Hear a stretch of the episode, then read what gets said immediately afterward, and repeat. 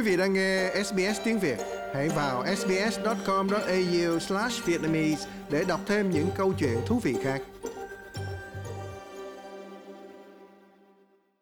Cảnh sát cảnh báo về nguy cơ bạo lực nhắm đến các chính trị gia Úc sau vụ tấn công nhà riêng cựu chủ tịch Quốc hội Mỹ.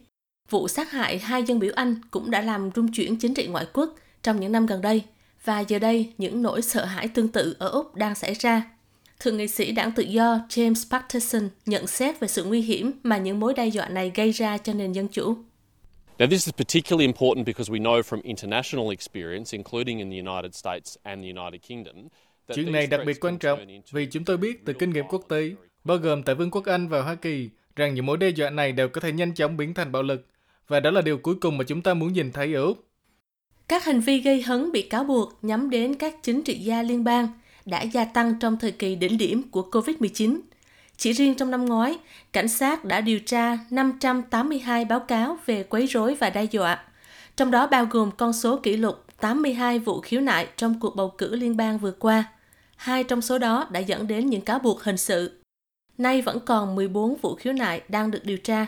Ông Neil Fergus là CEO của công ty tư vấn bảo mật Intelligence Risk. Over 500 last year during the federal election.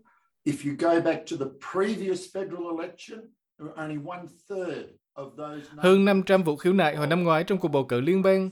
Và nếu bạn quay trở lại cuộc bầu cử liên bang trước đó, thì chỉ một phần ba trong số các vụ khiếu nại là về những mối đe dọa tiềm tàng hoặc các mối đe dọa bị cáo buộc hình sự cần được điều tra. Con số đã tăng gấp 3 lần chỉ trong một chu kỳ bầu cử liên bang giữa hai cuộc bầu cử liên bang gần đây nhất. Cơ quan tình báo Úc ASIO đã nhiều lần cảnh báo đại dịch COVID-19 đang đẩy nhanh chủ nghĩa cực đoan. Cộng thêm với điều đó là sự cách ly và thêm mạng xã hội, kết hợp lại thành một hỗn hợp đầy độc hại. Chuyên gia về chủ nghĩa bạo lực cực đoan Debra Smith thuộc trường đại học Victoria xem đây là một cuộc tấn công vào nền dân chủ common thing is that's tying together these threats specifically against politicians is a growing uh, delegitimization. Điểm chung đã liên kết những mối đe dọa này với nhau và nhắm vào các chính trị gia. Đó là ngày càng có sự xem nhẹ tính hợp pháp của chính phủ và vai trò của nền dân chủ. Vì vậy, chúng ta đang chứng kiến sự xói mòn của các nguyên tắc dân chủ và nền dân chủ đang bị thách thức một cách công khai. Các dân biểu cũng quan tâm đến khối lượng ngày càng gia tăng những mối đe dọa trên mạng nhắm vào họ.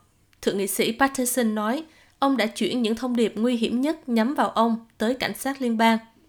Thủ lãnh đảng quốc gia David Littleproud cũng lo lắng về những ảnh hưởng nhắm đến cá nhân.